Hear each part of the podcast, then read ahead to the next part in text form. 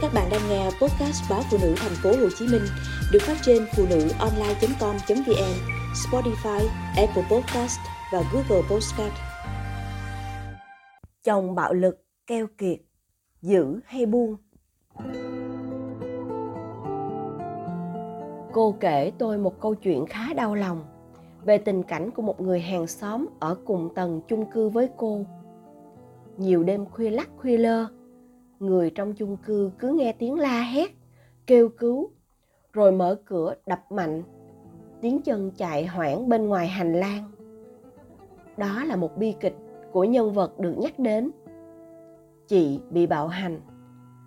Chồng chị vốn gia trưởng, lại làm ăn thất bại trong một thời gian dài. Chị ở trong nhà.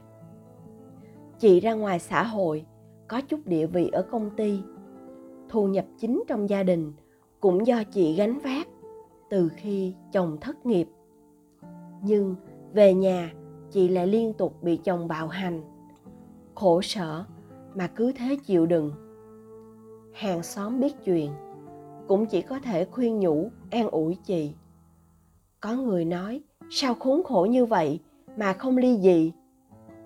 Nhưng chị lắc đầu, đổi lại cho cái lắc đầu ấy, là người chị ngày càng hốc hác tiều tụy. Cái điệp khúc giữa đêm lâu dần trở thành quen thuộc. Rồi người ta cũng không để tâm đến chuyện riêng của nhà chị nữa. Nếu là người ngoài, nghe qua sẽ nghĩ chồng tệ thế thì ly hôn cho xong. Nhưng mỗi cây mỗi hoa, mỗi nhà mỗi cảnh, chỉ có người trong cuộc mới hiểu rõ nhất.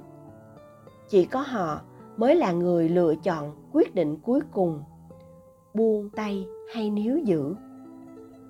Cho đến giờ, khi nghĩ về một người em bạn đang sống cảnh ly thân với chồng, đã mấy năm rồi, tôi vẫn thấy tiếc nuối cho em. Ở tuổi còn trẻ trung, xuân sắc, em lên xe hoa về nhà chồng, nhưng hạnh phúc chẳng tày gan. Em gặp phải người nóng tính, keo kiệt lại không phải là mẫu người đàn ông tâm lý, biết chiều chuộng vợ. Những thất vọng mỗi ngày một đầy lên, những mâu thuẫn cãi vã. Cuối cùng, mọi thứ như giọt nước tràn ly khi em nhận một cú tát tay từ chồng. Chỉ vì cãi lời, trong lúc anh đang nóng giận. Khi hai người đã không còn tìm thấy tiếng nói chung, tình yêu đã cạn. Em chấp nhận cuộc sống ly thân vì con còn nhỏ. Nhưng cuộc sống ấy, tôi thấy ngột ngạt và buồn bã quá. Vợ chồng mà cơm ai nấy ăn, phòng ai nấy ở, ra vào đụng mặt cũng không chào nhau. Chỉ những khi có chuyện gì liên quan đến con thì mới trao đổi. Ngôi nhà của em buồn, nên bạn bè cũng không còn đến chơi như trước nữa. Sao em không ly dị để còn làm lại cuộc đời mình? Tôi đã từng hỏi em như vậy.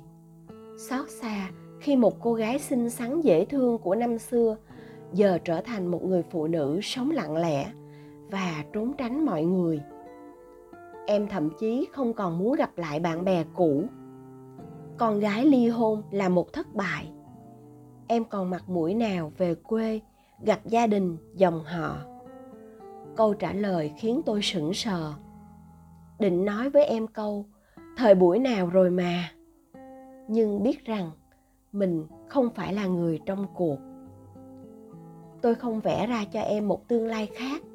Dù trong lòng tôi vẫn luôn nghĩ rằng, biết đâu, có một ai đó trong cuộc đời đang chờ em ở đoạn đời tiếp theo. Phụ nữ một lần sang sông, yêu nhầm người đã là bất hạnh nhưng lẽ nào không đủ can đảm để bước ra khỏi cảm xúc tù đầy này mà tìm đến một bến bờ khác? Hoặc ít ra cũng còn có thể cho mình cảm giác được tự do, hạnh phúc hơn. Hôn nhân không hạnh phúc, níu hay buông? Câu hỏi này có lẽ chạm đến nỗi niềm sâu thẳm của rất nhiều người. Nhưng lựa chọn như thế nào? Lại là điều không hề dễ dàng cho tất cả. Nếu giữ vì con, vì không muốn xã hội thấy mình thất bại trong hôn nhân, vì sợ cuộc sống đơn lẻ, vì sĩ diện gia đình, vì còn phải lệ thuộc vào kinh tế của chồng, những lý do này tôi đều từng được nghe. Phải bước ra khỏi cuộc hôn nhân là cả một đoạn trường mà người phụ nữ phải quyết định có người dứt khoát một lần là buông.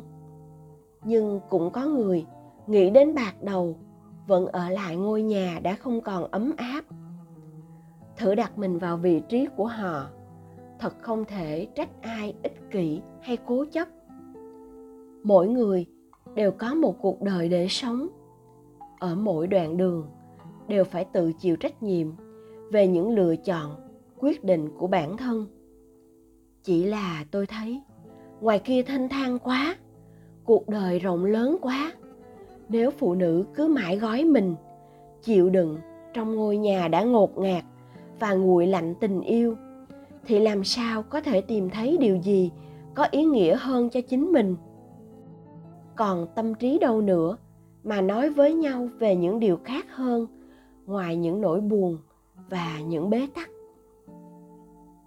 Những người phụ nữ mà tôi biết khi họ mệt mỏi vì cuộc sống không hạnh phúc, thì trong những câu chuyện với người thân, bạn bè, luôn nhiều năng lượng tiêu cực hay phàn nàn, thậm chí là thường xuyên nói những điều không tốt về người bạn đời.